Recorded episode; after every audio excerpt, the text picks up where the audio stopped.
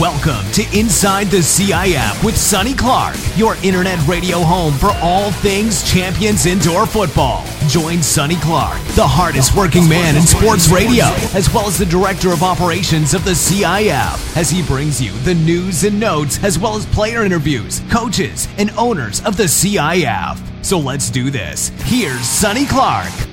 And welcome into Inside the CIF with Sonny Clark. It is me, Sonny Clark, the hardest working man in sports radio as we are here on our second edition. And folks, I'm going to kick this one off immediately because there's some announcements that we're able to get out there. I promised it to you. Uh, the commissioner of the Champions Indoor Football also promised it to you. Let's bring him on. The commissioner of Champions Indoor Football. It is Ricky Burtz. How you doing, Ricky? I'm doing fantastic, Sonny, and yourself?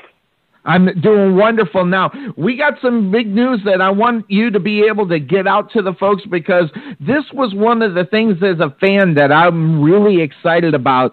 Um, as last year we just, uh, you know, we're sitting there watching the game, boy, and boy, it would have been nice to be able to look at something, let people know what we got going on regarding this new announcement. Well, we've actually got two announcements we're going to make today, and uh, first one is is the uh, the CIF has entered into an agreement and a partnership with Presto Sports. Um, they are a nationally recognized company in regards to doing not only website design and production, but also doing stats as well. And uh, Sonny, I know you've actually seen a couple of their mock-ups already, but we're going to be providing live stats to our fans during the game, as well as some interactive stuff that takes place with them being able to watch the stats. So we're really excited to be able to announce that partnership with them. We've been working with the guys over there; they're doing a great job the last couple of weeks kind of working on creating some custom things for the CIF, not only for the league but for the teams and their websites as well. And uh, I think we feel really good about our partnership with them, and we're looking forward to growing that for the 2017 season and beyond.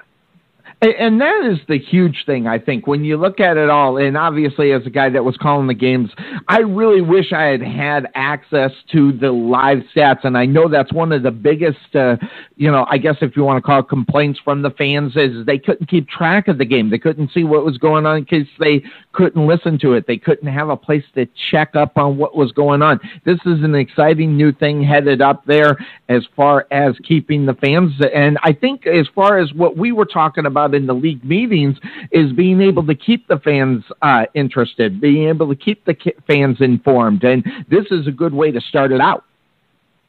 Absolutely, but Sonny, you've actually seen their latest mock-up they've done for us. I mean, and it goes even one step further. I mean, it breaks down the average rushing yards per game, average passing yards per game, points scored per game, uh, points allowed against per game, who the statistical leaders are on the team, uh, as far as so and so player leads the team in receiving yards. And I mean, it just gives the fans that much more information. And on top of that, it'll be calculated for the entire league as well as far as who the statistical leaders are in the league of hey, who's leading in receiving yards, of passing touchdowns, rushing touchdowns, sacks, interceptions. I mean, we're just I mean, I'm really, really impressed with the job that they've done over there, and we've only been just getting started on building what we're going to have. I mean, it'll be set up and ready to go in time for the uh, the season to kick off, which I know you and I are both excited. It's getting closer and closer by the day, but you know, just the work that they've done already, I've been very, very impressed, and I think you probably share in that as well.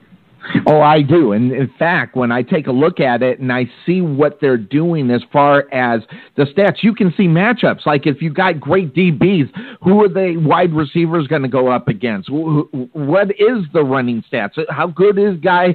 Does this guy run the football? So that's really going to be a good thing for for the fans moving into it. Now, let's talk about these the next announcement that we got going on, Ricky. Let people know about this one. I like this one as well.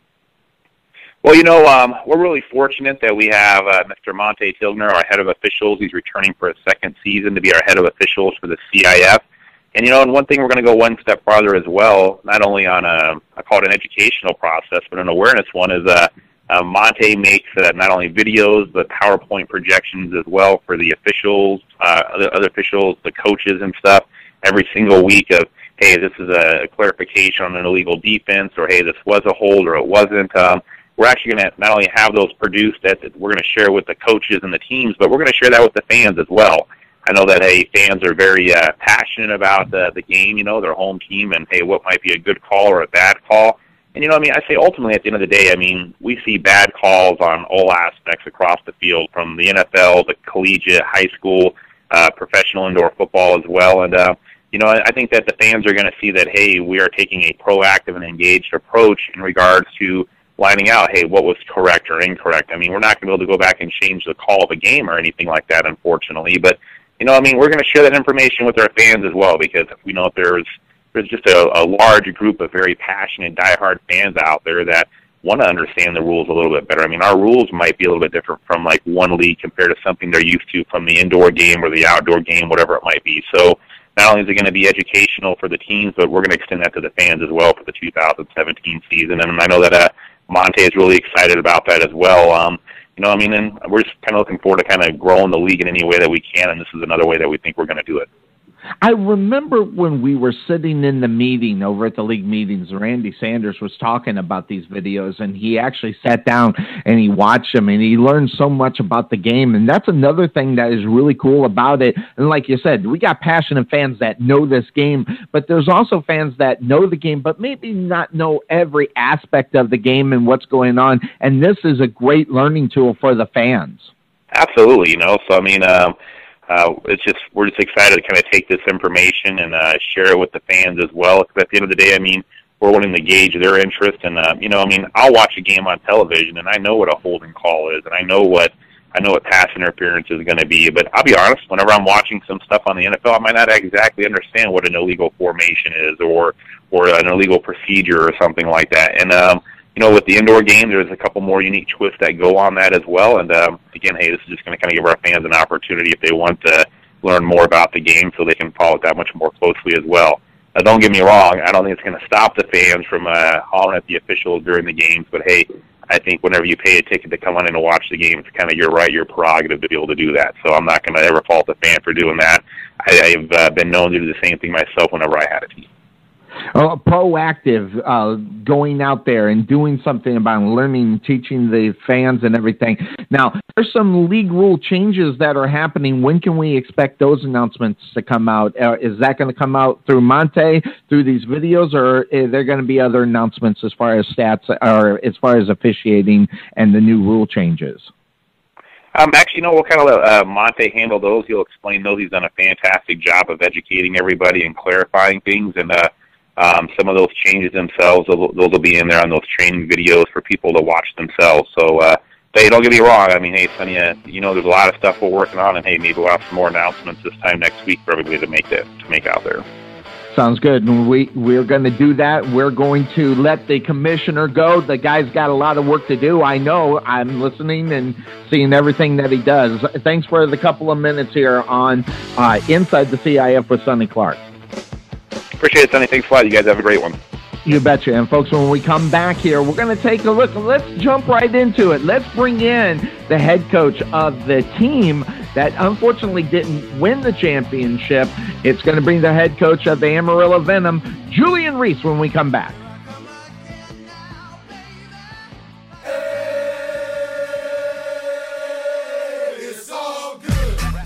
That's how you do it. That's how you get started on uh, Inside the CIF. It is the Commissioner Corner, as he let us know. Hey, I'm really excited about those tapes as well, as the league is trying to educate their referees a little bit more on what they want called, what they don't want to be called. So that's going to be very valuable, and especially in this league where we have got some vocal fans out there and they like to let it be known what they think they know or what they don't think they know or what they their interpretation of a rule is and we can be able to get that clarification right there in those videos. This is going to be a very, very cool thing for us as we move on. And also, uh, live stats as well. Now, one of the things, I'm not calling the games anymore, but when I was calling them, boy, I sure wish those stats were there as we could just easily reference uh, those stats as we didn't have a spotter for the broadcast when I was doing it with the Revolution. So uh, that would have been really, really nice to be able to have. So that's going to be something new, and I will be watching those stats as the games that are going to be going on here. Uh, some more announcements will be coming next week because there's some big things coming. And of course, the announcement about the streaming, everybody is really interested in it. Folks, let me tell you something. We as a league, okay, me as the director of operation, Ricky uh, Ricky Burtz as the commissioner are working hard on getting that. Folks, we're going to have streaming. There's just some things that we've got to go through and we don't know if it's going to be Eversport. We don't know if it's going to be anybody else. There's some things that we are working on as a league. So be patient for that one because I know it's one of the biggest ones because obviously the games are going to be kicking off here really soon. Everybody wants to know where they can end up watching it. Folks, I'm telling you, there will be streaming. We're going to have the announcement here soon. So if everybody holds on, we'll be good. Okay, I promise you. So, uh, good stuff as far as the announcements are going. Some more announcements besides that. Again, get back into when those videos and some of the rule changes. If you keep track of some of those videos, it'll let you know about the rule changes and those things. So, watch for those. Those are going to be really cool and uh, it'll help move the game along and keep it smoother. And that's one of the things that we wanted as fans. That's one of the things we wanted. Uh, was some of the complaints were the games were too long, and so hopefully some of the rules will help with that and keep you in the game and not bored and not sitting there so long. So. Also, if you haven't noticed, no background mo- uh, music. I was told that it was annoying. So you know what? I just went ahead and we kicked it out. So we're listening so uh, hopefully the show will be much better, and we keep people more entertained and uh, there without the annoyance of the background. Hey, Sonny liked it. Okay. What can I say? Anyway, take away from that. What we're going to do, we might as well get into our show, the meat of the show, as we want to revisit the championship game of 2016. So what are we doing? Later on, we're going to bring on the head coach of the winning team, that being the Wichita Force. We're going to bring on Paco Martinez. But what we're going to do now, let's bring in the head coach of the team that unfortunately for them didn't get the victory, but a good guy to talk to, a good guy to get some insight from. Let's go on and bring on the head coach of the Amarillo Venom, Julian Reese. And welcome back into the Couch Potato Sports Show and inside the CIF with Sonny Clark. I got online. Now we are going back. We're going to take a trip back in time to go to last year. Uh, in our championship game, we had, of course, the Wichita Force and the team that they played was a team that uh, got over another team that had the first round bye. Uh, so they put in a, even an extra game up on top of it. It was the Amarillo Venom. I got online the head coach of that football team. It's Julian Reese. How you doing, Julian? I'm doing great. How are you? I'm doing good as we're getting set. I don't know if you're like me, but it, you know, with the new season coming around, you know, everybody seems to just think football season's over when the Super Bowl is there, but they're just not paying attention. We got Amarillo Venom football kicking off here. That's right. This is when football really gets started. It's what I tell everybody, but they don't pay attention to me, or they think I'm lying. but that, but that being the case, you know, looking at your football team as uh, let's just go back in time. Let's go back to last year, as you had to make a real tough road game uh, to get to the championship game. You had to meet the Texas Revolution, who had the first round bye. But not only that, you had a game uh, in the playoffs before that, so you can even fight for that game to uh, take on the Texas Revolution. Yeah, I mean it was it was a uh, it was a hard fought road, and uh, the guys accepted the challenge. We started off real rocky, you know, during the year. Um, we had some people in place, and uh, that we thought was going to work out, and they didn't. We had some injuries happen. Um, then we had some guys get let go from some other teams, and they wanted to come out here, and we got them out here, and we finally started to kind of get the jail um, the defense uh, kind of got on a roll the last few games to, to help us out, and uh, we just we, we we just got going. I mean, they stepped up big time defensively with Coach Snyder and Coach Fisher uh, handling that side of the ball, and it, it helped us get into the playoffs. As you get set and you're getting ready to move on into the championship game after the tough game with the Texas Revolution on the road to take on the Wichita Force, how was the team? What was the spirits like? Were, were, were they wore down or were they just too oblivious to being wore down and they're sitting right there in the championship game? Oh man, they're excited. I mean, we had a team uh, of veterans who who've been there before. We had some guys who uh, that was their whole purpose of coming here. Um, they won in college. They won uh, at, at high school at different levels. So they were they were pretty pumped coming in uh, to that game and getting ready for it. Uh, so uh, we just wanted to make sure they didn't get too overexcited or too worried about uh, what happened before uh, that season. I mean, during the early part of the season. So we just wanted to make sure we came in confident and uh, ready to go. I think uh, a little bit of jitters got to us in that first half, first quarter, first series and then it kind of took a toll during the game yeah, eight and four onto the season before you went into the playoffs, and you got that victory over the Revolution in the final moments of that game, fifty-seven to fifty-three. It was one of the games where you, you know you're at the Allen Event Center, you're on the road, and you're playing a tough game. So now here you are in the off season. What does the off season hold for a head coach of a football team who fell a little short in the championship game? Is it still the the tough and grind? Is it always looking? How how does an off season go? For the head coach of the Amarillo Venom? Oh, yeah. I mean, you're looking at that game, replaying three points, and then you're thinking about ways that it doesn't happen again, and you can set yourself um, atop the whole entire league at the beginning of the season. So what you do is you just go back, reevaluate your play calling first as a coach. Then you go reevaluate the players as players, um, and then you just take a, a look at everything around it leading up to that point. So what you do is just uh, what I've done and talk to the coaches. Hey, what do we do? What did we go wrong? You know, where did I go wrong as a head coach? Uh, were you guys prepared? Did I do a good job?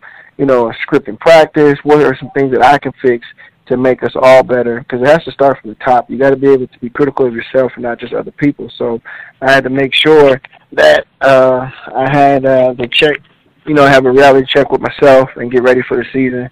And you know, looking at players. I mean, I'm always looking at players I'm always looking for new new guys coming in and who can fit our system. So, uh, and I always push our guys who were here before to let them know, hey, you were here before, but remember we lost. So every every job is open. You just got to be hungry and humble enough to come in and fight for it.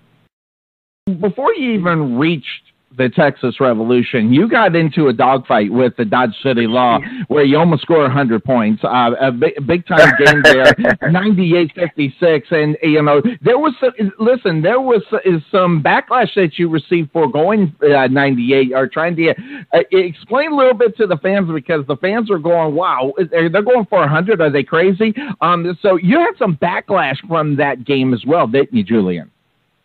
Yeah, I mean, we did. People say and, and I think that's what the society is now. I mean, you play to win, and you you try. You, it's hard for you to tell guys don't go out there and score. Don't go out there and try your best. I mean, that's why you play, and that's why we play the arena game. The arena game is meant to score a lot of points. Um, it was it was a little heated uh, game. Uh, it was some stuff away from the football field that uh, a lot of guys, the players saw um, while they were warming up while they were trying to get warm up from the opposite team, and they didn't like it. And they told me, Coach, look, I know you you're a good guy and everybody's your friend, but we need to make a statement. And I was like, hey, all right, go ahead and make a statement. So I did give them guys some, you know, they asked me about different plays here and there, and I let them, I let them, uh, I let them go, and I let them uh, score the points, and that's what, you know, that's what we're here for, to score points, to and to have fun doing it, and and they did a great job that night uh, trying to do it. So I, I wouldn't have changed it. I mean, the game before that, people don't see that uh, the same thing kind of happened to us. You know, at the end of the game, you're still throwing the ball because that's what you're supposed to do is try to score and do different things. There was some play calls that, uh, it was some runs that, I mean, just broke big tackles and, and scored touchdown. I can't say don't go and fall down because that's not how I played either. Exactly. It, it it was one of those things when I looked at the game and I kind of asked myself, you know, it, I kind of looked at it as an extra practice session in reality as you're getting ready to head in uh, to take on the Texas Revolution. But now you go through the off seasons, and I, yeah, obviously I'm the guy that gets a uh, opportunity to see the rosters before most team, and there's just one name that's kind of conspicuous that's not on there, coach. And we're talking about the guy that led your football team. What's the status on Nate Davis as far as his availability, and will he be playing for your team next year, or do you know yet? Oh yeah, it's it's still up there. I mean, the one thing that I, I try to tell, you know, I talked with uh, Stephanie about and our organization about. When you when you're at a certain spot in your life I mean, last minute decisions have been made. I mean, I, I'm I'm just I was just like that when I played. At, you know, it was like a week before camp and all that. You got to start looking at different stuff. I mean, you know, he's getting ready to start a family, doing great things uh, in the city town of Dumas, up about 45 minutes from here. So he's evaluating everything that's going on. Um, he doesn't want to play anywhere but here. So it's just a matter, you know, him turning the contract in and and getting ready to go. So uh, he will he will be back here uh, playing. It just he just hasn't you know finished working things out with his uh, with his household and uh, what's going on with his job and what he's doing at Dumas. So, but now you can expect to see him back uh, playing and uh, and and black and red. Very good. And, and that is a good thing for you as you're moving forward into the season to have that the the veteran leadership, a guy that gets you into uh, where you were last year, two seasons with the uh, CIF, and then of course, you know, you guys were part of the Lone Star Football League as far as that was concerned as well. Um, so you got the Lone Star Bowl two where you beat Laredo by one. Um, it, your your coaching career just though started with the CIF. Let people know where you've been before you got there to Amarillo? Well, um, what I was doing before I, I got to Amarillo in uh, 2004, I was uh, uh, 2003, I was a wide receiver coach at Indiana State, where I graduated from, and then I came out here in 2004 as a quarterback with the Dusters. Uh, then I left for a couple seasons to Georgia, South Georgia Wildcats. Came back, played, and then returned to the Venom. Then I uh, stopped playing, and then the year I stopped playing, uh, they asked me to come on and help out with the coaching staff. Uh, Coach Snipes and I went uh, four uh, four and one the last uh, five games of the season. Then we took over the very next year, won two championships uh, in the LSFL, and we fell short of the playoffs for the first time. Uh, the third year, and we've been to the playoffs and then championship game from there. So, uh, you know, a lot of hard work, a lot of good good coaching, a lot of good, uh, great system that Stephanie and uh, Toby has put in place for our organization, and they let us have freedom to do what we need to on the football field, and it's working out for us. How vital is that, by the way? You have an owner that is obviously involved. I know I've uh, met Stephanie and talked to Stephanie. She's deeply involved with her football team. You know, how does that part work? Does she say, "Oh, your way"? Do you or do you guys collaborate on a lot of things? Uh, we collaborate, and I mean we respect each other. That's that's the first thing. She respects me as a coach. I respect her as an owner. I respect her uh, as a football person. She knows football. She's been around football. Um, she was a recruiter down at when she was at Tech. You know, her husband, uh, ex football head football coach, so he has his expertise. Um, he comes in, he talks to the guys, he gives them motivational speeches before games. He puts together uh, things. We just really a family. You know, our kids have grown up together we do a lot of things together, and and and, and we just really work well together. I know I got her back, she got mine, and Definitely. Good, good owner there for you and leading into uh, what you do. Now, you know, you got a big game coming up. Let's talk a little bit, little bit about the preseason game and how that whole thing worked out because you're talking about bringing up a team from Mexico uh, in your preseason game. How'd that all go about and uh, what's it look like and what day is on it, by the way? Uh, what happened? Well, we played them a few years ago, and we it, it really worked out real well uh, for us. Uh, it, it got us to see some of their players and what was going on from Mexico City. Excuse me, and it's going to be on February 25th, and it's going to be a really good game. I think that you'll see some great talent. I'm gonna I'm gonna do something different this year. I'm gonna mix it up a little bit uh, where we can kind of see them play with our guys as well. uh, part of the game, just just to get a good feel for them. Because I think it'll be a good showcase for them to show their um, talents, not only to uh, our fans, but also to our league to see if we, you know, if the league want to grab some of their players and maybe do something international, like you know AF2 used to do, where you can bring an international player in uh, to your team and, and help your rosters as well. So it's going to be a lot of fun and uh, a great time.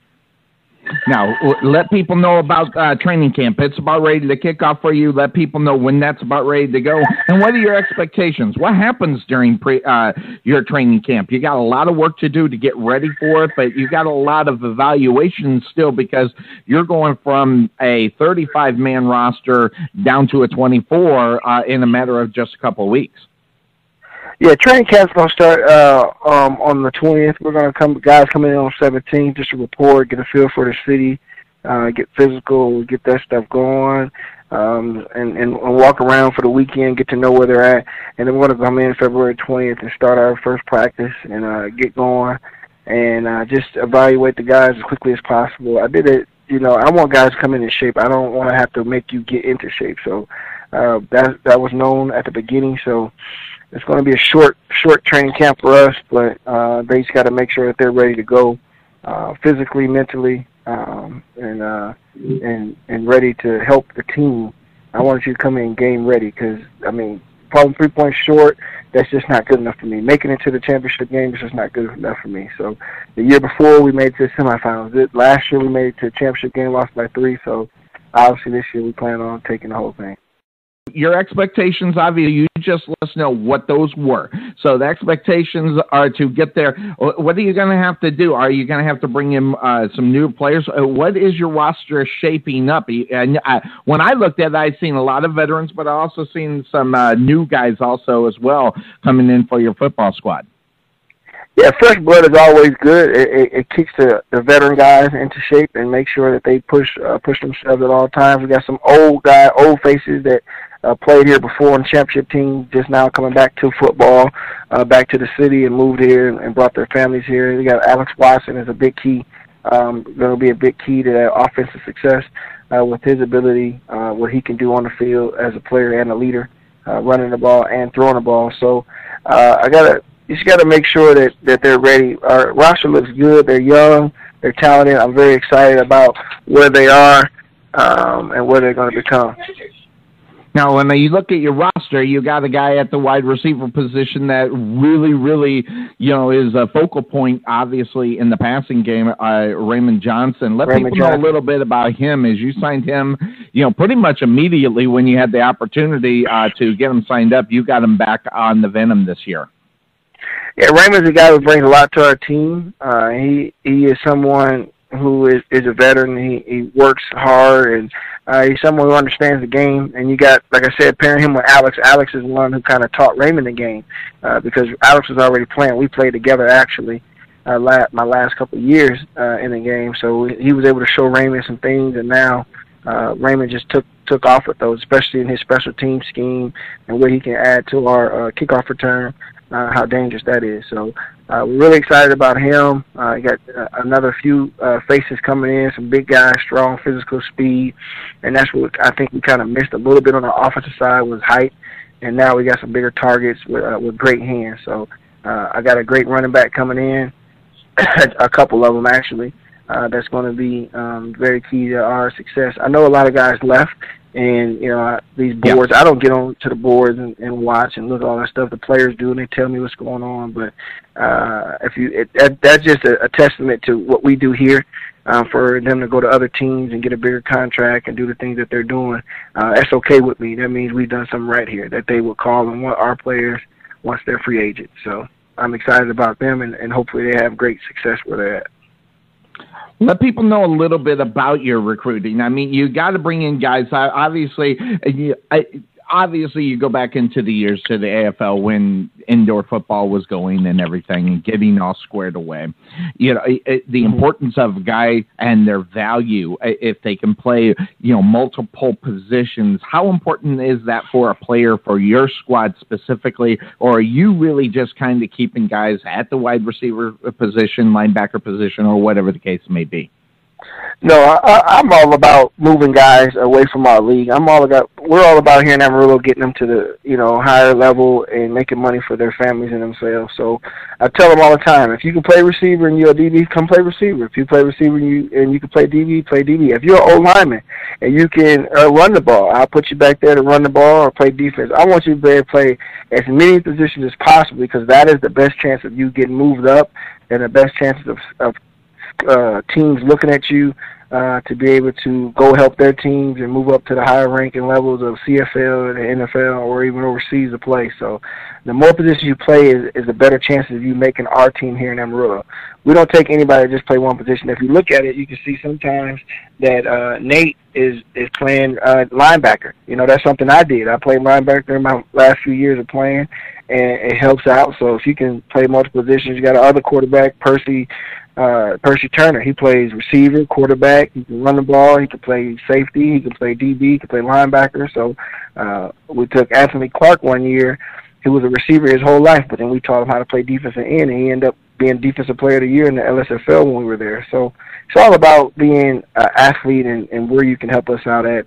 And we want guys who are good character guys who can come into our community and be mentors and be good leaders and not get in trouble and add value to our team.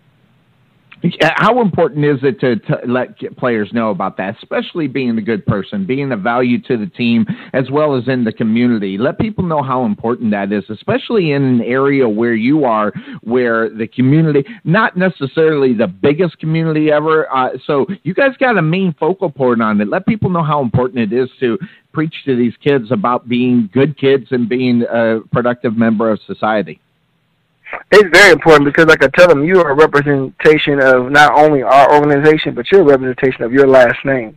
And your mother and father didn't fight for that last name for you to come here and change to somebody who you're not and ruin it.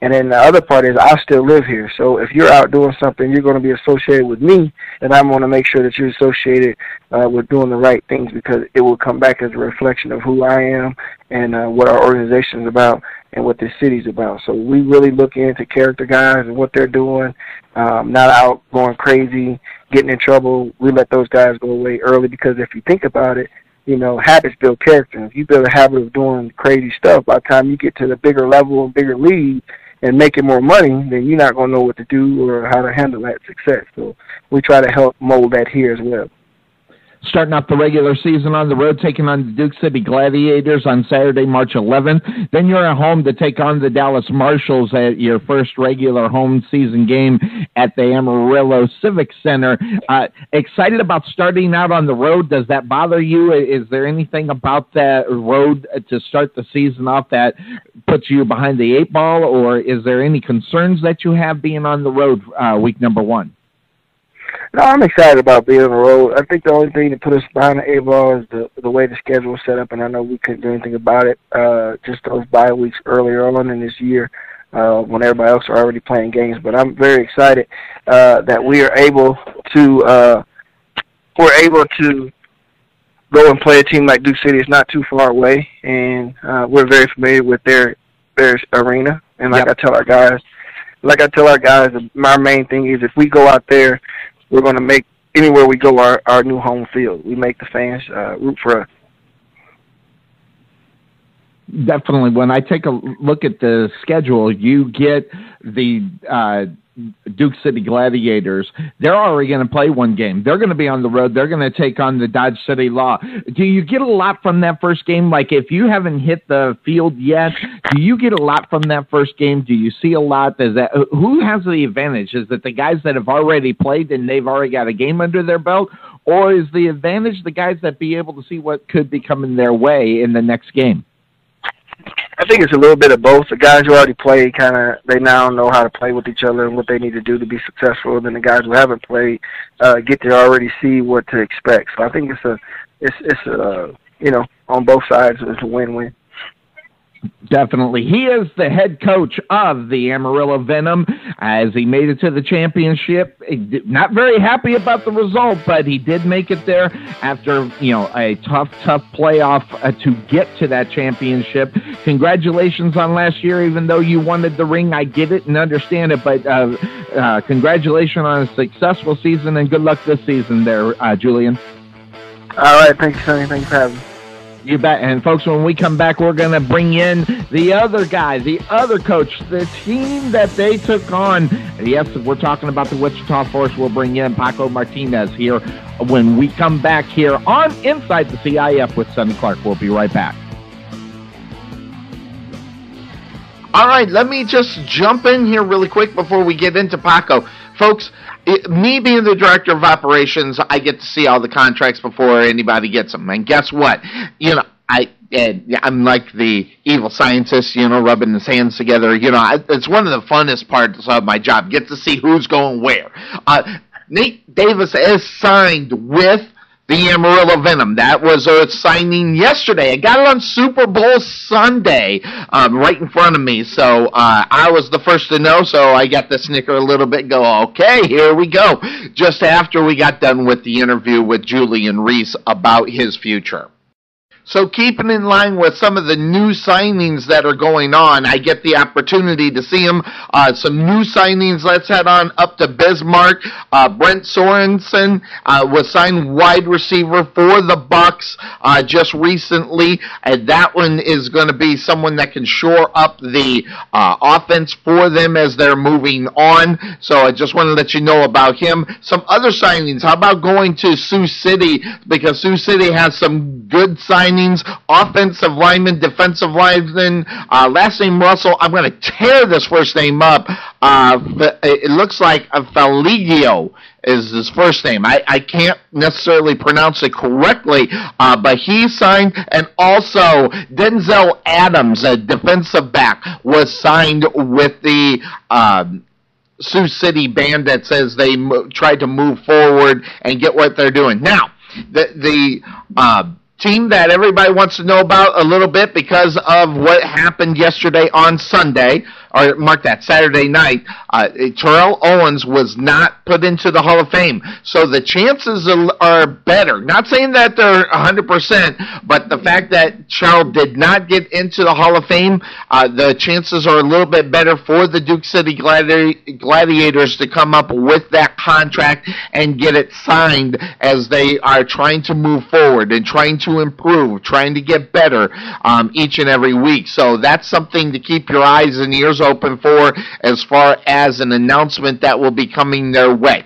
Uh, let's go to another signing. Let's go to West Michigan, the Ironmen, the new team that joined up here. Uh, Brandon Brown, an offensive lineman, was signed for that team uh, just the uh, other day as we were keeping track of that uh, going in there, and some other signings for the Michigan Ironmen. Also, another guy that they picked up, uh, you know, to, obviously in this league you got to protect your quarterback, and they went ahead and grabbed up another offensive lineman, Damian Miles. Uh, he just signed uh, for the Ironmen. Also, a guy that just was released from the Kansas City Phantom was picked up by the Bloomington Edge, and they wanted to go ahead and pull in Brandon McKinney, uh, so they did. So the Edge grabbed him off of the release and put them on their squad. So that was a uh, signing for them.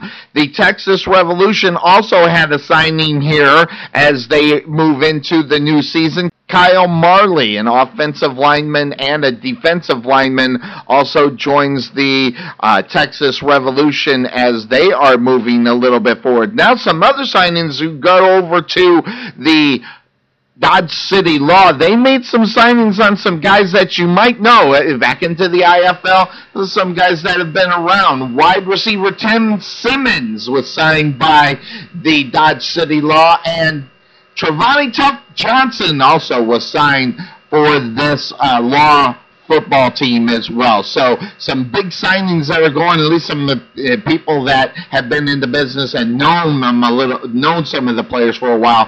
Uh, they're right there. Also, uh, let's head on over to the beef. Uh, they on February 1st they signed defensive back Troy Culpepper. So those are some of the signings that happened just from our last show to this one. So I just wanted to fill you in on that, especially about Nate Davis as he did go ahead and have the signing and re signed up with the Venom after we just had that interview. So, what we're going to do now is we're going to jump back into that. Let's get to the team that the Amarillo Venom faced in the championship game. Let's talk to the head coach of the Wichita Force, Paco Martinez.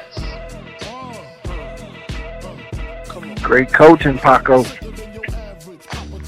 And welcome back into Inside the CIF with Sonny Clark as we are talking to the guys. First of all, you heard from the Commissioner Ricky Burtz as we're talk, talked about the new stats live stats for the fans. That's going to be exciting big time. And also you can learn more about the game as the head of officials, Monty, is going to put out some videos out there so everybody can see it, not just the coaches and things of that sort. Uh, this is going to be a real good season to bring on and have some good stuff headed into this season for fans to get involved with. And of course, before we also talked to Julian Reese. He took on the head coach of the team that uh, we're talking to now, the head coach of this football team, Paco Martinez. How you doing, Paco? I am doing outstanding. Just sitting here looking at my championship ring, reliving last year, and uh, you know, just ready to get rolling into this season. Excited about it it was an exciting season last year. Now, I want to talk really quick uh, before we get talking about the force. I want to talk about one player and uh, one of my favorite guys, actually, in reality in indoor football. You had a young guy that took a trip over to China, and Matt Moss. Uh, how was that experience for him that he's let you know, if anything, um, as far as his experience with the uh, league over in China when the AFL went over that way? Yeah, he had an outstanding time. Um, it was tough leaving his wife and his child, um, but he was making great money over there for the time that he was away, and had we had a great experience over there, a life changing experience. You know, being over in China and experiencing a different culture, and and getting to play football and expose a whole new country to to what we do with the indoor game. Um, so he had an outstanding time and, and and really enjoyed it and uh, did pretty well over there. They made it to the championship game. You know, controversial ending out there. They should have won it, and then uh, untimed down with the field goal, and the team made it and ended up beating them by one or two points. So he was going for uh, two championships in one year, and then unfortunately he came up just a little bit short. But he got back and called me right away and said he had an outstanding time and looking forward to doing that mm-hmm. again this year. Hopefully the China works out, China deal works out, and he's going to be back over there playing were you holding your breath every time you were watching the game? I don't know about you, but I was watching the games, whether it was live, which I did pay for, or watched it over on YouTube uh, on both of them. Were you holding your breath? I mean, worried about injury and worried about uh, his health, especially coming back uh, to try to go ahead and repeat as champions in Champions Indoor Football. Yeah, I watched the first game, and uh, you know they were on defense right away. And of course, I'm watching. Where's 99 at? There he is. Watching him playing left defensive end. First snap of the play, I see he's going against uh, one of the Chinese offensive linemen, and the guy cuts. I didn't realize that they allowed cutting in that league, so my heart dropped right away. Of oh boy, that exposes you know Matt Moss and all those players to possibility of injury. Um, luckily, he made it through the entire season, and you know. Um, was healthy, stayed stayed healthy, and and you know just an update to everybody right now. Matt Moss is not planning on coming back to play for us this year. Um, we look at it as a promotion in the China League. He's making really good money out there, so uh, it's it's one of those decisions of it's just like if you were to make an NFL team. It, you're not going to play with us because if you get hurt, you're going to lose your NFL money. Same thing with Absolutely. Matt Moss. If he gets hurt with us, sprains an ankle, and they have such strict rules over there with that China League. What we learned last year, they're only allowed to bring in a certain number of players with with visas and things like that. So if you have any kind of an injury going into their season, they're not going to they're not going to bring you over. So right now the decision has been made that he's going to hold off and just uh, go play in China and you know, he deserves that. He's had a great career with us in Wichita and loves it here, but he's making really good money and can take care of his family a little differently with the with the China money rolling in. I'm going to grab him up though and bring him on the show, even though he won't be with the league. He's a great interview, great guy, and one of the guys that uh, first uh, befriended me, even if, when he was with the Wild playing in the IFL. So, uh, good guy, good, and nothing but good fortunes for a good young man who definitely deserves it. Absolutely, Matt Moss is is a one of a kind. I mean, he's a he's a ridiculous player, but he's an he's an even better person. You know, he was he was in my office when we were talking about his future here, and you know things got a little bit emotional between he and I, and and that's just the type of person that he is. He's a real, honest, you know, just a salt of the earth type of guy that's loyal and and you know I had to explain it to him. You're not you're not breaking my heart and you're not hurting my feelings. I'm excited for you. You've grown yeah. as a man. You've grown as a football player. So it's all good things for Matt Moss. We love him, and if he ever decides to come back, uh, his door the door is always wide open for him. Obviously obviously, and the guy that brings that much talent and that much uh, heart and that much, you know, uh, of an engine headed your way is a good guy to have. Now let's take a, let's take a step back. Let's look at last year. Had a really good season with the Force and uh, with the changes, and as far as to the league this year compared to next year, or uh, this year compared to last year, uh, no uh, bye this year is a little bit different compared to that season. How does that change you as a coach as far as what you do, or does it change you at all? Uh, are you talking about bye weeks this year? No, as far as the um, uh, there's no yeah bye week, but for the playoffs, I mean, as you you head into the playoffs, ah. if you make it there, is there anything different that you would do? I mean, or do, is it just all football in reality? It's all football in reality. We, you know, it, it and it really just depends on how the schedule falls with where your byes are during the week. Last year, we we needed that bye week in the playoffs, the first round of the playoffs, earning that yep. uh, because we had a long stretch of games.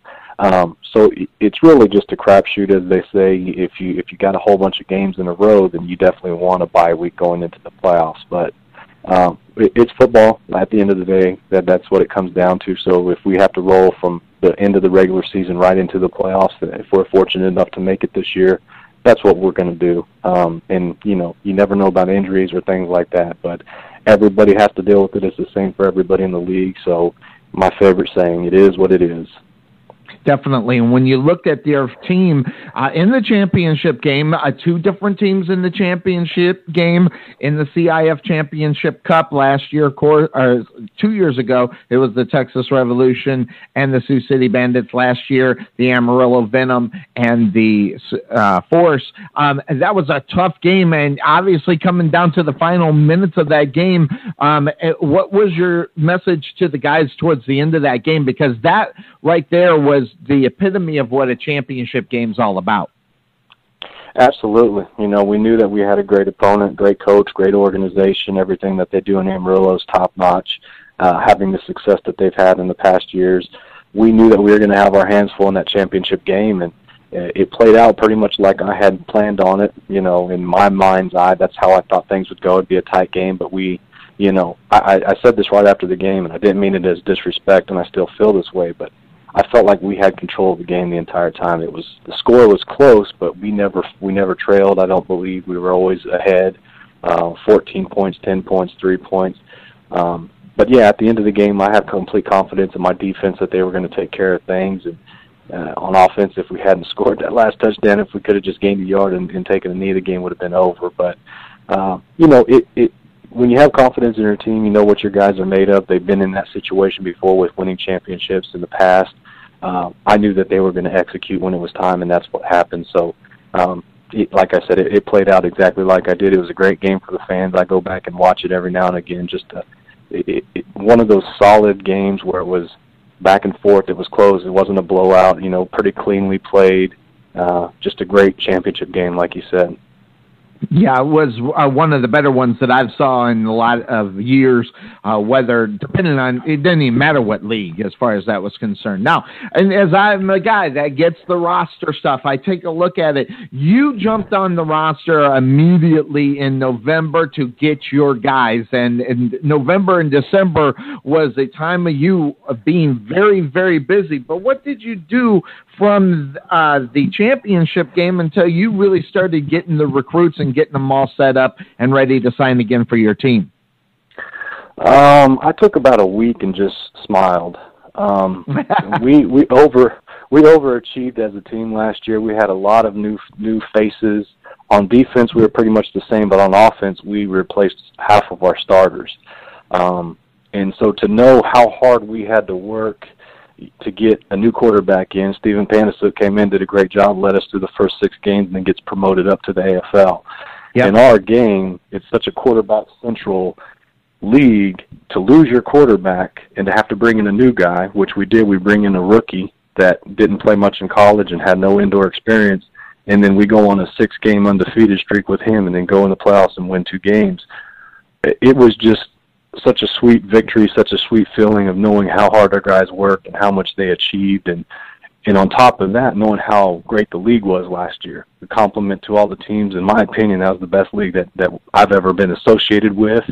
A lot of really quality teams that at any point could jump up and beat anybody. So uh, for a week, I just enjoyed it.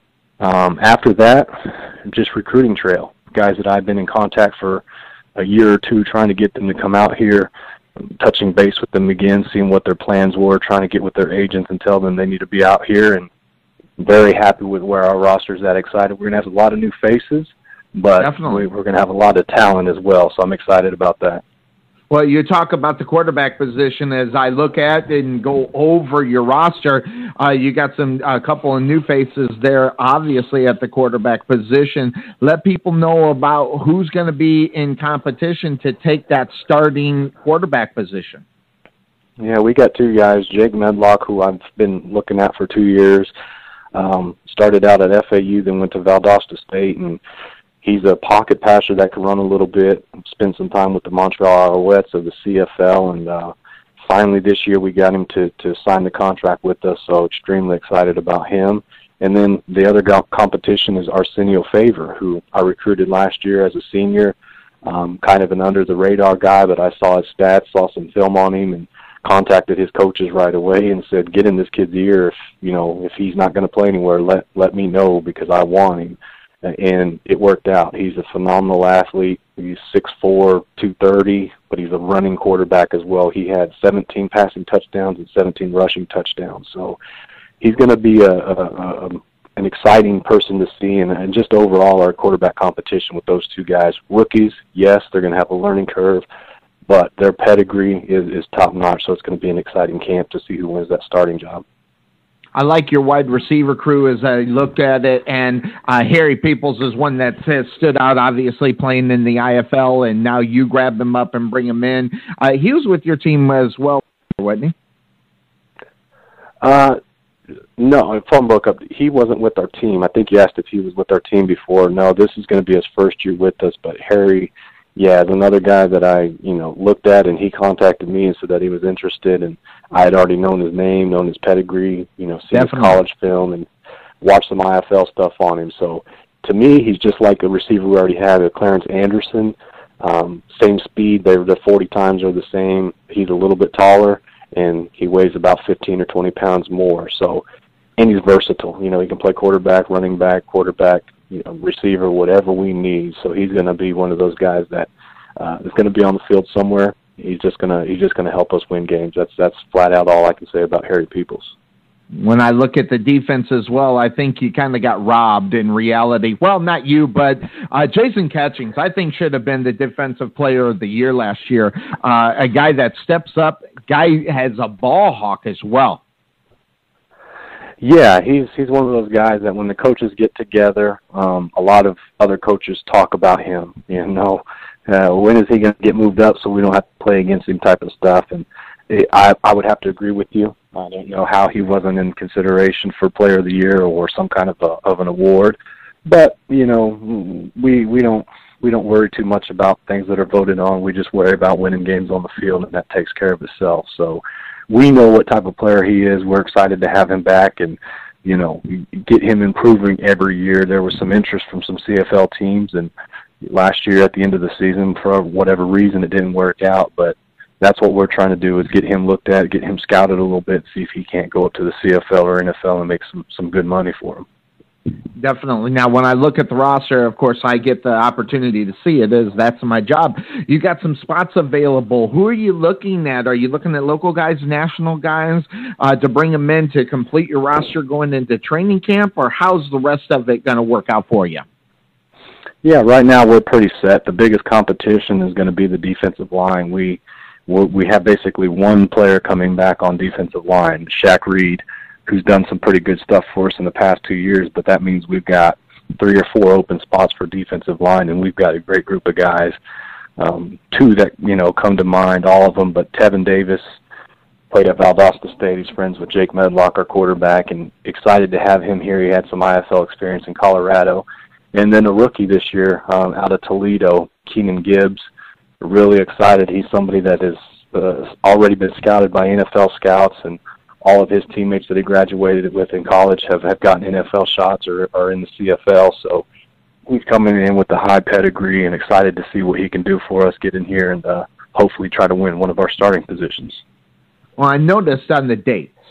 I mean, you were you were busy in November and December getting set for this season. Is that a plan, or do you eh, do you just grab them up whenever you can, or is there a specific date and time that you jump after it and try to get your guys signed up?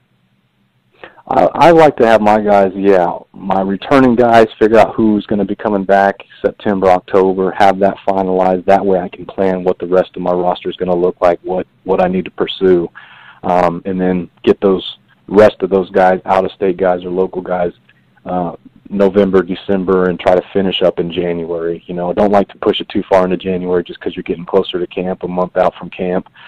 But you know, we we had some stuff going on here in Wichita, and, and I just had a child, so I had a lot of stuff kind of pushed us back a little bit. But yep, it worked out overall. Really excited with the roster that we have. A lot of new faces. You know, it's it's going to be a lot of talent on the field. Um, our job, my job, is going to be just to uh, to get them to play together as a team because that's what ultimately wins championships. Now, moving from one ownership to another. Obviously, we got two years underneath your belt with Nathan.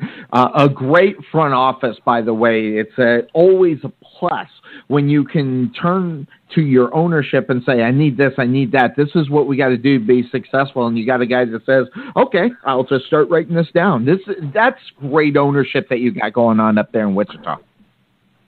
Yeah, we've got a big group of guys that are always willing to step up and help whenever they can. Um, learning on the job is, is, is a little bit of a negative. You know, there's some things that they uh, are clueless about that I've got to help, uh, you know, get them get them involved with and understand the timeline of things. But everybody's willing to help. Everybody's willing to step up and say, okay, I can take this aspect of it. I can take that aspect of it and run. Um, so yeah, it's it's a it's a great time. It's a great place to be in Wichita, and I'm excited to be a part of it um, just looking forward to this 2017 season with with the team that we got coming in. How you feeling about the new stadium? I mean, this is going to be the third year. You've been in there a couple of years now, uh, and going from one building to the next. Uh, you got you, you're getting the feeling of home there, and and what about the fans? I mean, you've got a crazy fan uh, a group out there. Yeah, our, our building is, is top notch. We we hosted the entire league last year or two years ago. I can't remember, and all the coaches said, "Wow, this is such a special place." Um, you know, don't let our players see that because they would want to come there, type of thing. You know, joking with me. Uh, but yeah, it's a it's a great thing in the middle of Wichita and our fans, like you mentioned, are, are outstanding. We've got a great group of hardcore fans. I mean, we we travel Definitely. well every time we go to a game, and I look up in the stands, no matter where we are, as far as Chicago or Sioux City, Omaha, down south in Texas.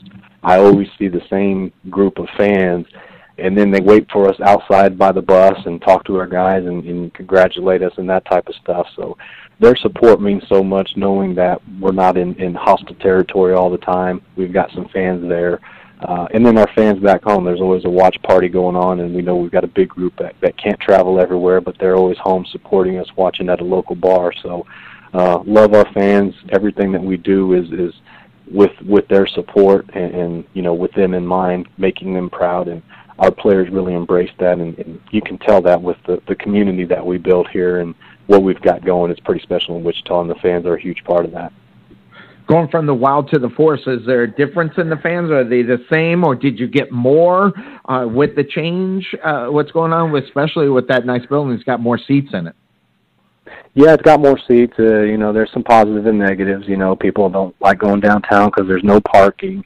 Uh, uh-huh. We lost a couple of fans just because up north we had some fans from Hutchinson and you know different places like that that Hartman Arena was closer to. But you know, uh, slowly they started to come back into the fold, and it's it's just a new experience, and it's it's something that you know the people that come to our games are everybody says, man, I can't believe this is here and this is so cheap and it's a great product that you guys put on the field and and that's what we want. That's what we strive for to to bring in a lot more fans and, and to get them into the mix with our hardcore fans because you know once you once you get our, our normal fans or our new fans in with our hardcore fans, they're going to be hooked for life because that's what our hardcore fans do, and uh, that's what we look to improve on every year. Gain gain more of those hardcore fans, and uh, you know this year is going to be an exciting year on that aspect.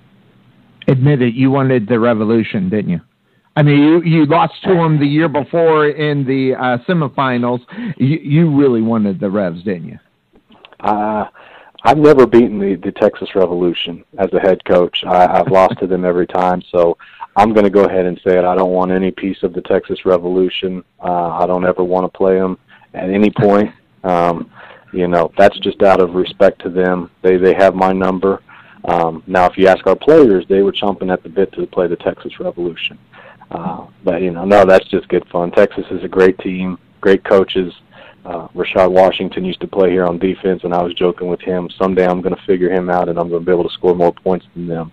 Uh, they're they're an outstanding team, and and I wasn't surprised that Amarillo jumped up and beat them because we had played Amarillo earlier the year, and uh, we we were fortunate to beat them. But we knew what a quality team that they were, and that was a possibility. We we you know, we talked about it after our game that there's a real possibility that we're going to be hosting because Amarillo was a legit team, and obviously that came true. They they went up to Texas and upset them, and, and we ended up playing Amarillo in the championship game.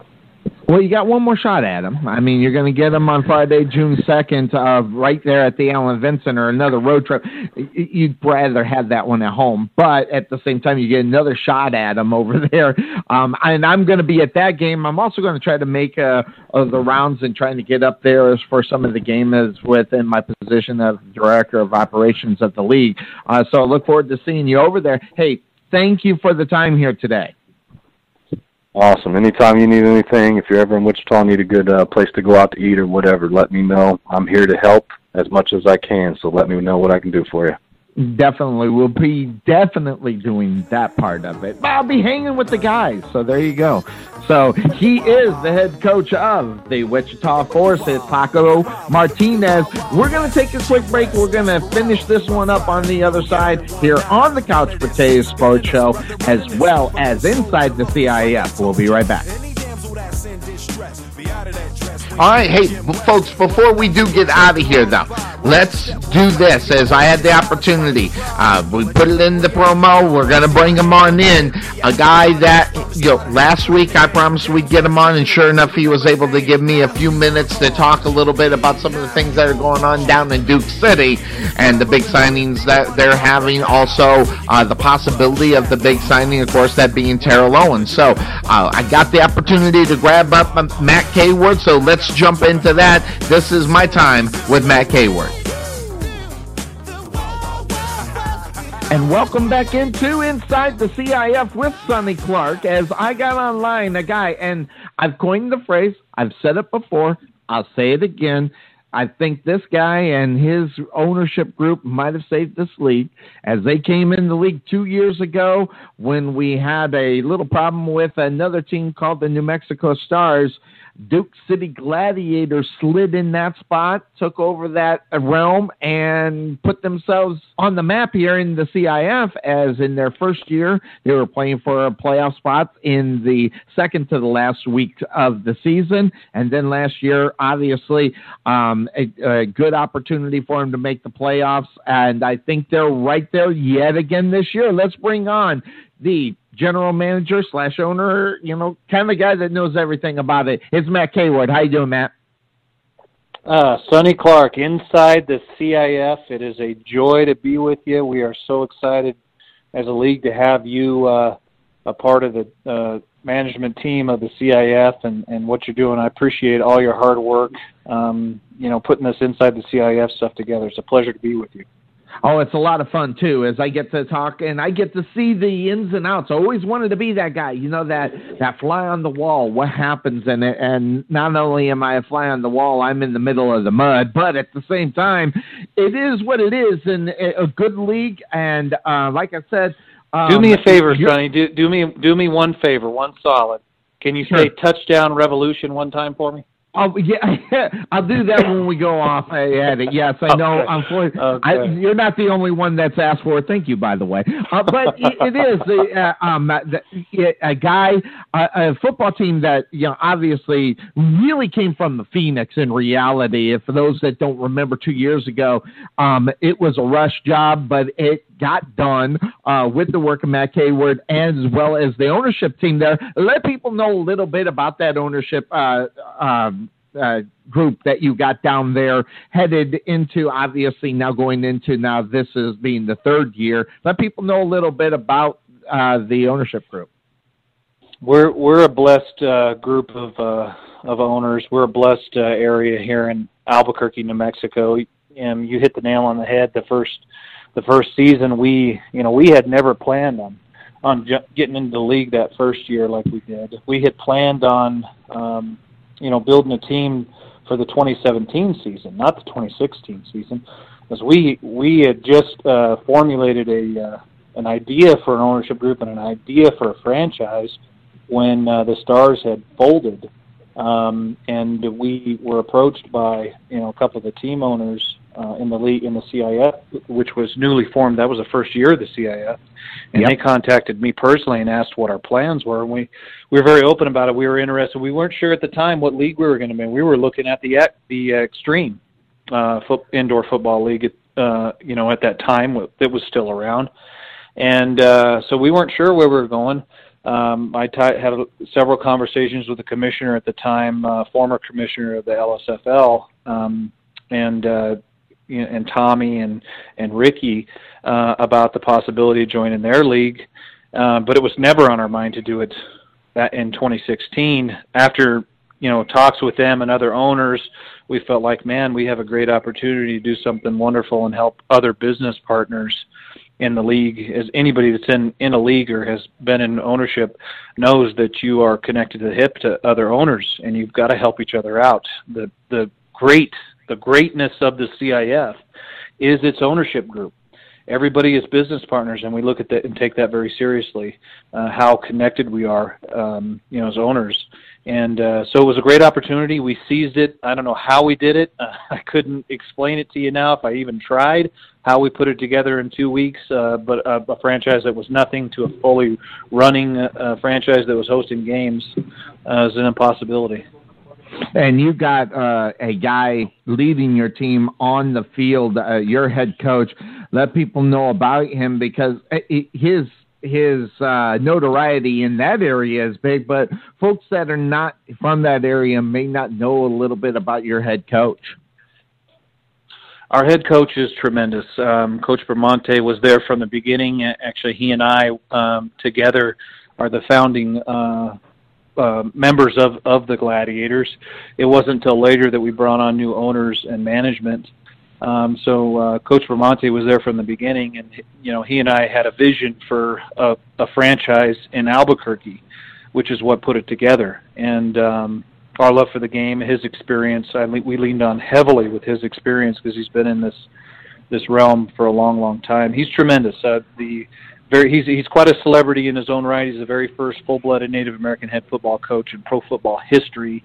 He was named Indian of the Year in Oklahoma last year, and uh, he does tremendous work with the Native uh, youth community. Uh, he owns a uh, operates a, a youth organization called Native Armor, um, and, and just a, an incredible, incredible human being. And we're very blessed to have him. We we love having him here. He, d- he does a great job with our players. Um, you know his, his best friend in the world is uh, John Harbaugh of the Baltimore Ravens, and um, you know John ver- speaks very highly of, of uh, Coach Bramante, and they're very very close. They speak quite often, you know, a couple times a day um, when uh, and talking about even through the NFL season.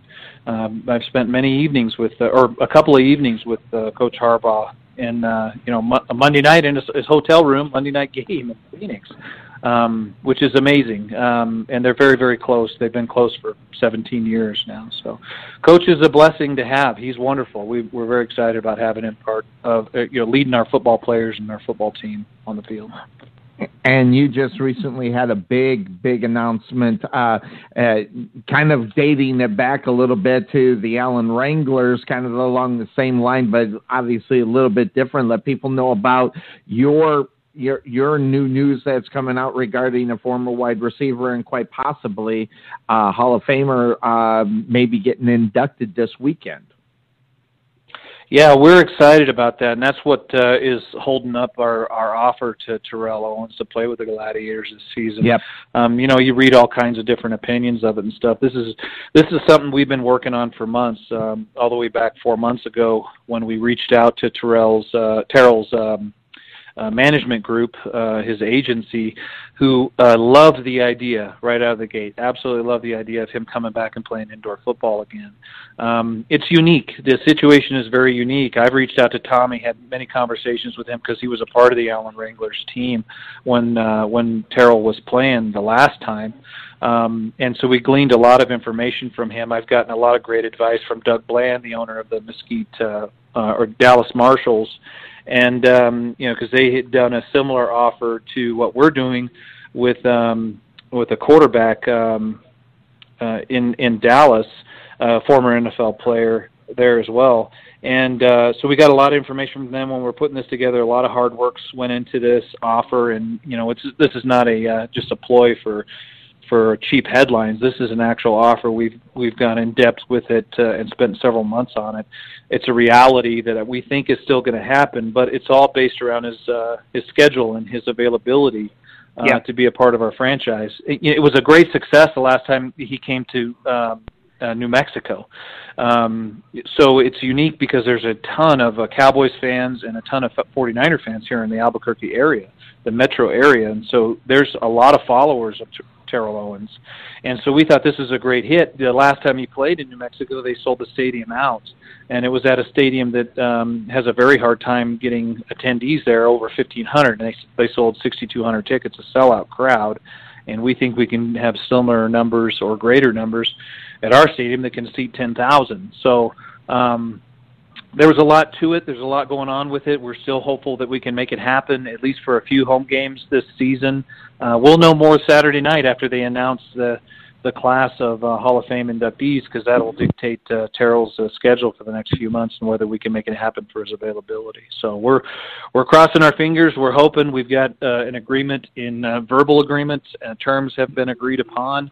Um, you know what uh, what that uh, partnership will look like and uh, you know, the the one of the biggest questions we get is, well, how is Terrell going to play for the contract? Because players in our league, um, they get paid specific amounts of monies, and you can't. Those are rules that you absolutely cannot bend on. You cannot break. We have them in place for a reason to protect our athletes and our organizations. Uh, so Terrell will be playing for a regular contract, just like every player plays for a contract, and then he'll be doing some marketing stuff for us to uh, for to bring up the compensation to make it worthwhile for a, a Hall of Famer to play with us. Definitely a Hall of Famer. Definitely, I think he should have got in last year, but that's me. But as, as the guy who gets the opportunity to see the roster and everything, as what's going on for your football team, you got a, another local celebrity right there, um, getting ready to join your football team at the quarterback position. Oh, we're blessed. I mean, coach, this coaching staff is incredible. We brought on. Uh, a um, offensive coordinator in our organization, Meadow Lemon, who was the uh, head coach of the San Angelo Bandits last year. His father was the legendary basketball player Meadowlark Lemon. Uh, Meadow, his son, um, you know, ran the Harlem Globetrotters for three years. Uh, he brings a wealth of knowledge. He's the operating manager, general manager, president of the Arena Football League team, the the Portland Thunder um, because they're off this season and trying to figure out what the Arena Football League is going to do in the future. We uh, had an opportunity to bring Meadow down for a year, and uh, we brought him in. And so the coaching staff together has done an incredible job uh, recruiting some amazing athletes. So we're, you know, we're stacked at every position. We're very excited uh, as we're looking forward to camp here in a week um, of where we're going to be at with the talent that we brought in. One of those, uh, uh, you know, the top guy there that's going to be leading our, our team on the field is our quarterback, Donovan Porterie, uh, who is a UNM graduate, probably the one of the best, if not the best, uh, quarterback UNM has ever produced. Uh, the the last time they won a bowl game besides this season uh, was under uh, Donovan Porterie's uh, leadership and um, ability. So we're excited. Uh, the city is excited. Uh, they, you know, we, they did a story on him in the news just recently, and uh, uh, was a really well done piece. And uh, we're excited about having Donovan lead our our, our franchise.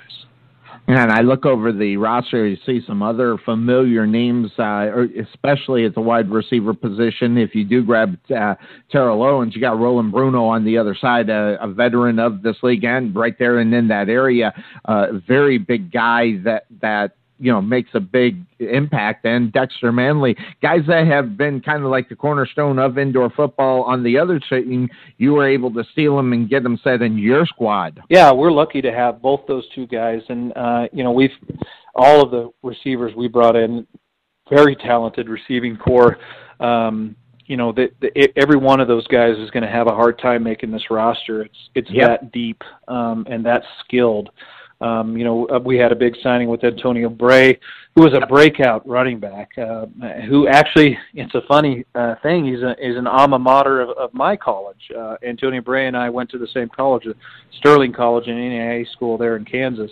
So he's a warrior, just like uh, where I had graduated. Got it. Uh, many years ago. but uh, which is kind of cool uh, in and of itself. But uh, we're blessed to have Antonio. We're blessed to get the receiving corps that we've got. You know, having and and we're we're we're deep with the veterans. One of the things that uh, we've been blessed with in the recruiting process with our coaches is they've they've done a great job bringing in uh, quite a few quite a few veterans. Uh, so we're we're we're lucky. We're excited. I mean, this city is excited. Our organization is very excited to see what uh, what our guys can do um, through camp and and see what, who emerges as the uh, 24 mighty men of the Duke City. Definitely, as you go into uh, training camp. When's your training camp kicking off? We kick off uh, the 11th of uh, Saturday. Our players will report Friday night, the 10th, and then we'll start camp Saturday morning on the 11th. Now, your pre-season game is a little bit different than most, as a lot of teams uh, bring in teams. You've got a little bit different thing going on there, but um, I was listening to the um, the actual press uh, conference that you had regarding coach and the game that you're going to be playing on your preseason game. Let people know a little bit about that. It's a little bit different. It's exciting. It is different. You know, teams are able to bring in. Uh, uh, other teams are looking to maybe start to in this business as professional franchises. So it's it's unique what teams are able to come in and play preseason games. I love how the CIF handles preseason games. It's you know it's a great way to get an extra home game. It's a great opportunity for the teams coming in and players that may not have a chance to uh, play at this level professionally and to be seen by other coaching staffs and, and teams around the league. So I'm impressed how the CIF handles it as a league. I think it's great, something that uh, um, is wonderful all the way around. We've we've done something really unique this year, um, and we we're bringing in a uh, a team that's local. It's a local team. Um, every year, uh, we've had a first responders football game for charity, and so for the past six years, um, firefighters, professional firefighters from around the state, uh, have put a team together to play against uh, professional police officers from all over the state. And they do that game to raise money for uh, local charities, charities that uh, help uh, firefighters and families that you know deal with cancer, um, people that have lost uh, first responders, uh, heroes in the line of duty. Uh, and so that's a you know, it's a it's an interesting thing that's already been in existence for a while. That that those two teams that play for charity. So we've reached out to those organizations and invited them to put an indoor team together and and play uh, at our preseason game. Uh, with that, we every year we uh, honor our first responders, something that's near and dear to my my heart personally. Uh, we honor our first responders. We honor uh, fallen officers from all over the state at halftime. We honor fallen firefighters from all over the state at halftime. We honor the um, our dispatchers. We honor EMS uh, personnel that respond as well. So we do we do a, a first responders night in which we wear a first responders jersey. Um, we auction that and give money to charity. We raise a lot of money with that event every season. So what we've done is we've combined everything into one event, so the pre, our preseason game in which we will the Gladiators will play against uh, uh, on the field um, the first responders, so firefighters and, and police officers, and then uh, we'll uh, honor our first responders at that night. We have some incredible people coming in that we're going to honor. We have a families who a family whose son was killed at the Yarnell Hill fire back in Arizona uh, a couple of years ago. 19 Yep, firefighters. Mhm. paid the ult- paid the ultimate sacrifice for their community, and 19 of them lost their lives that night. And uh, we have a family, the Parker family, is going to be in uh, paying uh, tribute to their son, who was the second youngest um, member of that team.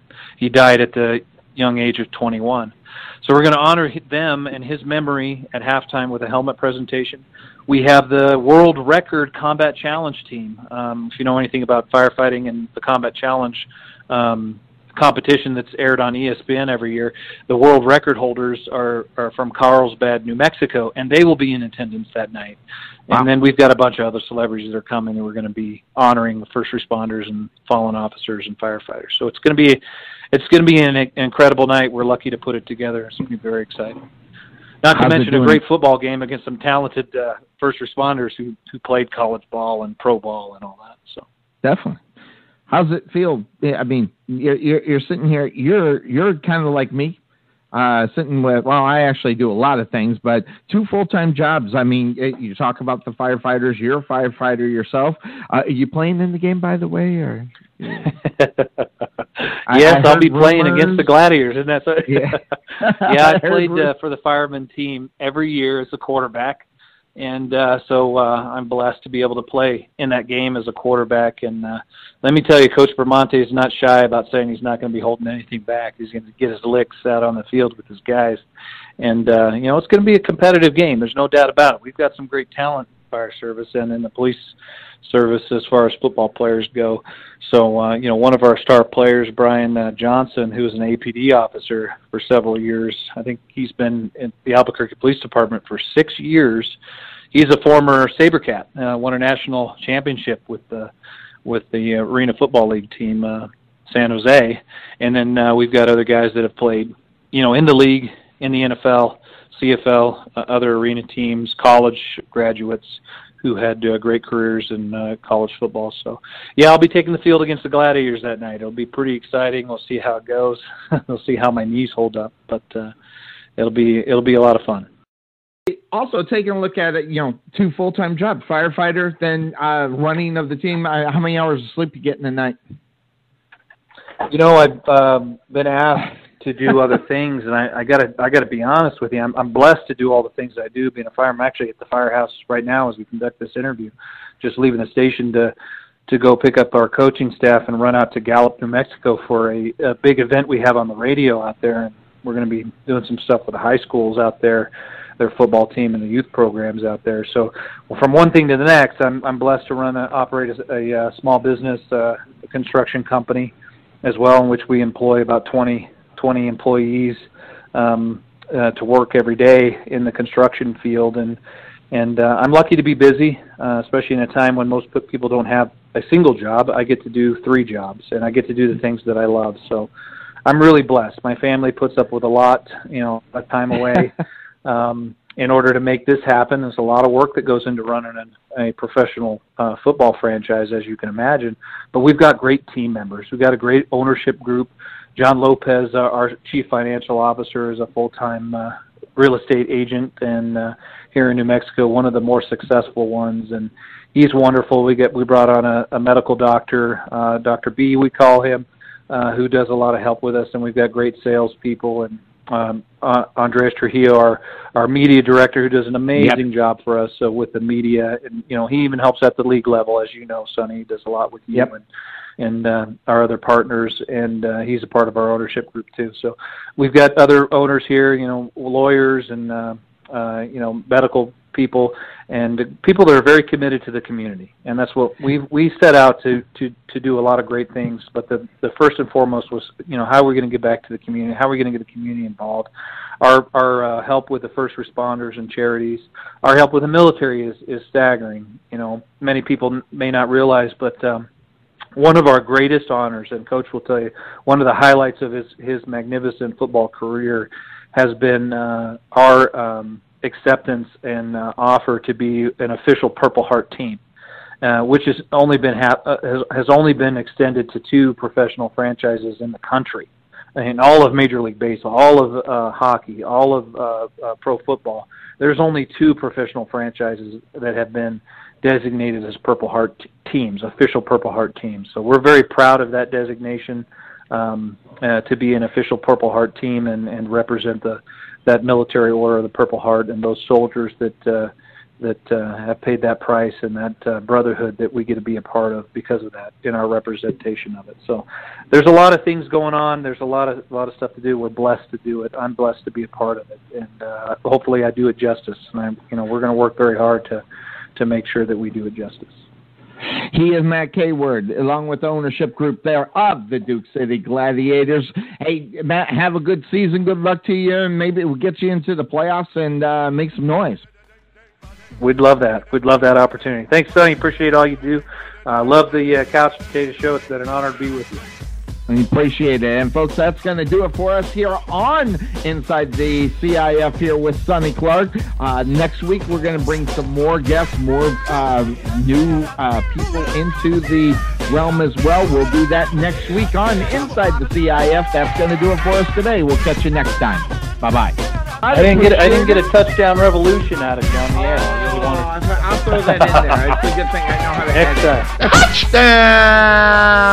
Touchdown! Duke City Gladiators! You know what I'm saying? I the door when I come into the bedroom. Cause I'm the king of the castle.